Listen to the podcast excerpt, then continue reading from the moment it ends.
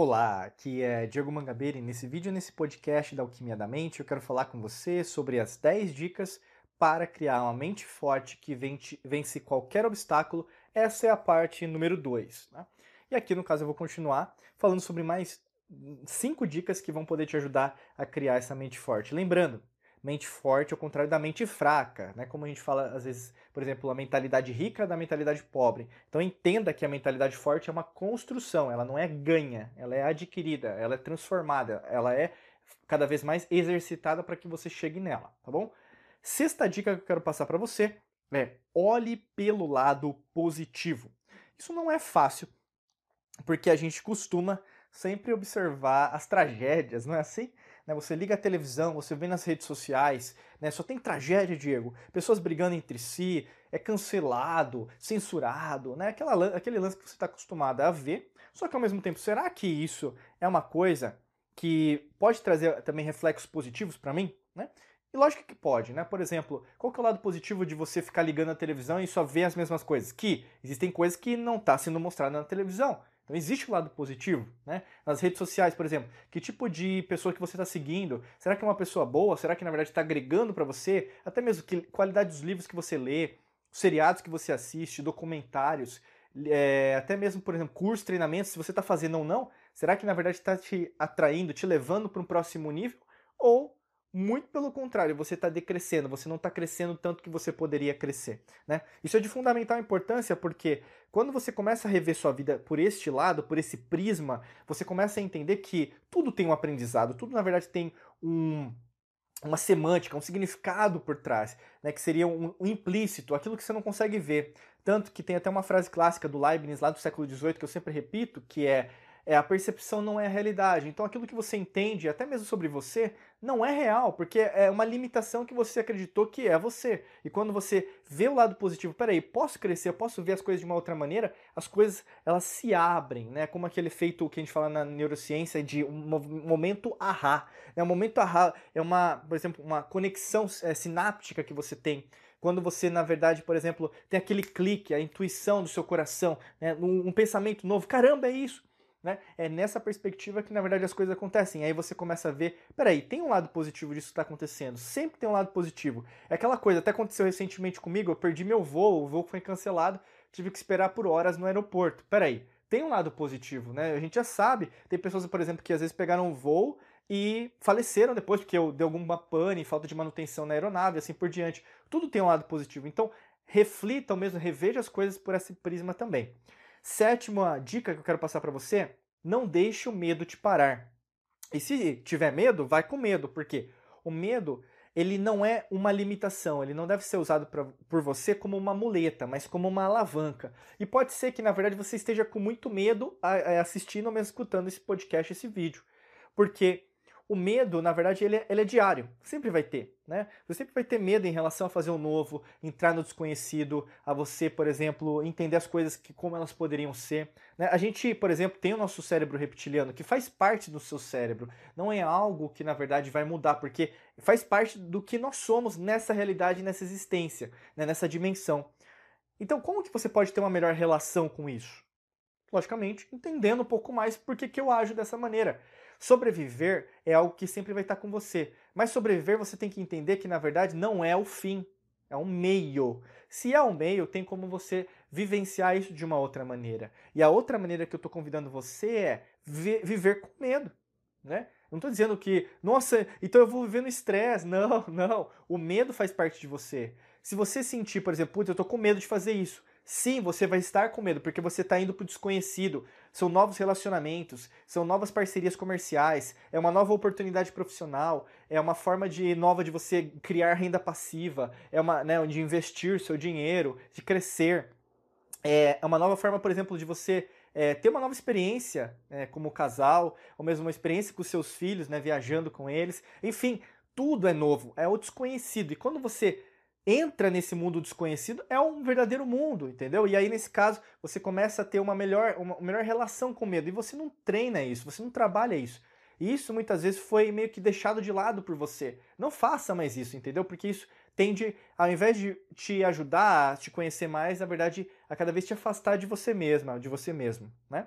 Oitava dica que eu quero passar para você preste atenção à sua conversa interna, à sua conversa interior. O que é uma conversa interior? Principalmente seus pensamentos, só que como você não treina seu coração, você não treina o que? O conversa com a sua intuição. E aqui não se trata de algo que não seja científico, porque é científico. A gente sabe que seu coração ele emite mais ondas eletromagnéticas do que o seu cérebro. Inclusive, você tem um milhão de neurônios também no seu sistema digestivo. Então, ou seja, são três cérebros que trabalham entre si então a conversa interior não acontece só aqui, mas provavelmente é, você pode só focar aqui no seu cérebro. Então, assim, o que tipo de, de pensamento que eu estou tendo agora? Se eu estou tendo um pensamento negativo, é sobre o quê? É sobre uma pessoa? É sobre uma situação? É sobre um evento no passado? Qual que é esse tipo de evento? Por que, que eu estou vendo isso? Porque na verdade está desse jeito. Outros aspectos é, essa conversa interna, ela é positiva ou negativa? Ou seja, é, tem um, um, objetivo de me melhorar, ou mesmo de prejudicar, ou mesmo estacionar. Eu vou ficar só falando disso e as coisas não vão melhorar, né? Então, assim, perceba que existem tonalidades, é como as cores, né? Por exemplo, do preto, né, da cor preta para a cor branca, existem várias tonalidades de cinza. Então, a mesma coisa com você. Existem vários aspectos acontecendo. Você sabe que, na verdade, precisa rever isso, principalmente essa conversa interior, a qualidade dos seus pensamentos, a qualidade de suas emoções, a qualidade das suas atitudes, mas se você não rever, alguém vai fazer isso por você. Às vezes você não vai gostar disso, tá?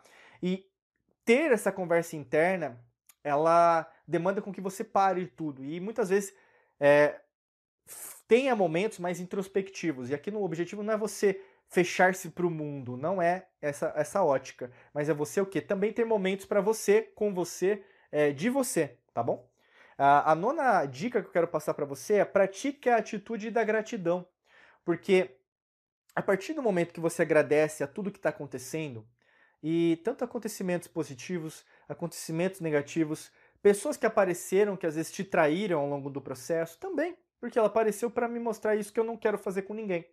Né? Às vezes até mesmo situações no trabalho, pô, isso eu não precisava ter ouvido, ou mesmo, nossa, não está dando certo essa relação né, profissional, ou mesmo eu não estou sentindo que na verdade eu estou evoluindo, até em termos financeiros tudo acontece para o seu bem. E quando você começa a enxergar com essa ótica da gratidão, fica mais fácil de você entender como o, a, a lei natural, né, ela, ela funciona. E aí, você começa a agradecer tudo o que está acontecendo, né? Porque quando você começa a ter uma atitude de gratidão, você faz a mudança né, da frequência, da sua vibração, de uma mentalidade de escassez para uma mentalidade de abundância.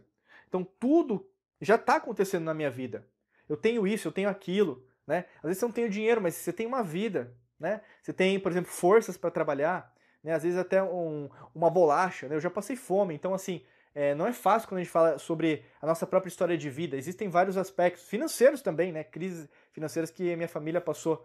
Então assim, não é fácil de você às vezes enfrentar isso. Eu não estou dizendo que é. O grande lance é que isso vai te servir para te ajudar a crescer entendeu? E aí, no caso, a gratidão vai te ajudar nesse aspecto, porque aí você vai reconsiderar muitas coisas que você não está é, trabalhando, não está é, avaliando de uma outra ótica, de uma outra perspectiva, sabe? E é mais fácil você criticar, você reclamar, você não agradecer. Tanto que é assim que quantas pessoas você elogia por dia, né?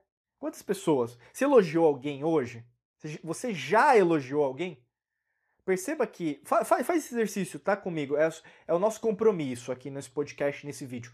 Faça um elogio depois que você sair daqui. Faça um elogio com alguém. Perceba como que a pessoa vai mudar. Perceba como que ela vai sentir.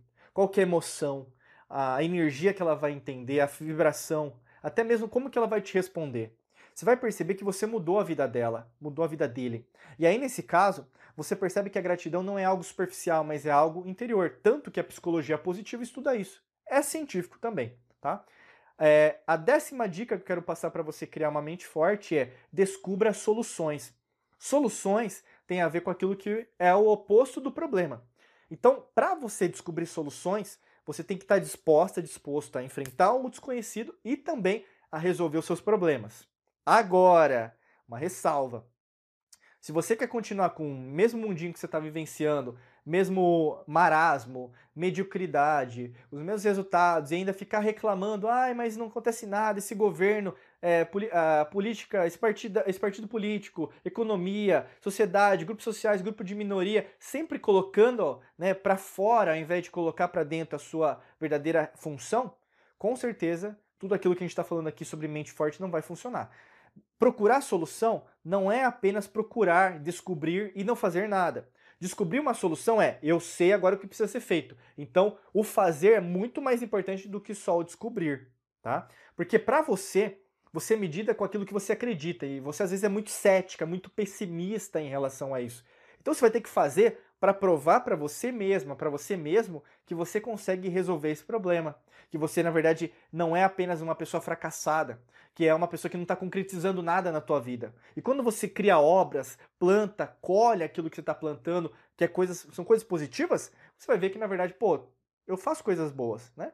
E logicamente você pode ter algum tipo de dificuldade, às vezes, no processo para criar uma mente forte. E eu quero convidar para você, né, descer um pouquinho aqui para clicar no primeiro link da descrição, aqui no podcast ou no vídeo, super fácil, super simples, que tem um treinamento nosso. E aí, no caso, você vai ser redirecionado ao clicar a uma página com mais informações sobre esse curso que pode te ajudar a fortalecer essa mentalidade forte que você está tanto precisando no dia de hoje, tá bom? Desejo para você um excelente dia de muita luz e prosperidade para você. A gente se vê em mais vídeos e podcasts por aqui. Um abraço.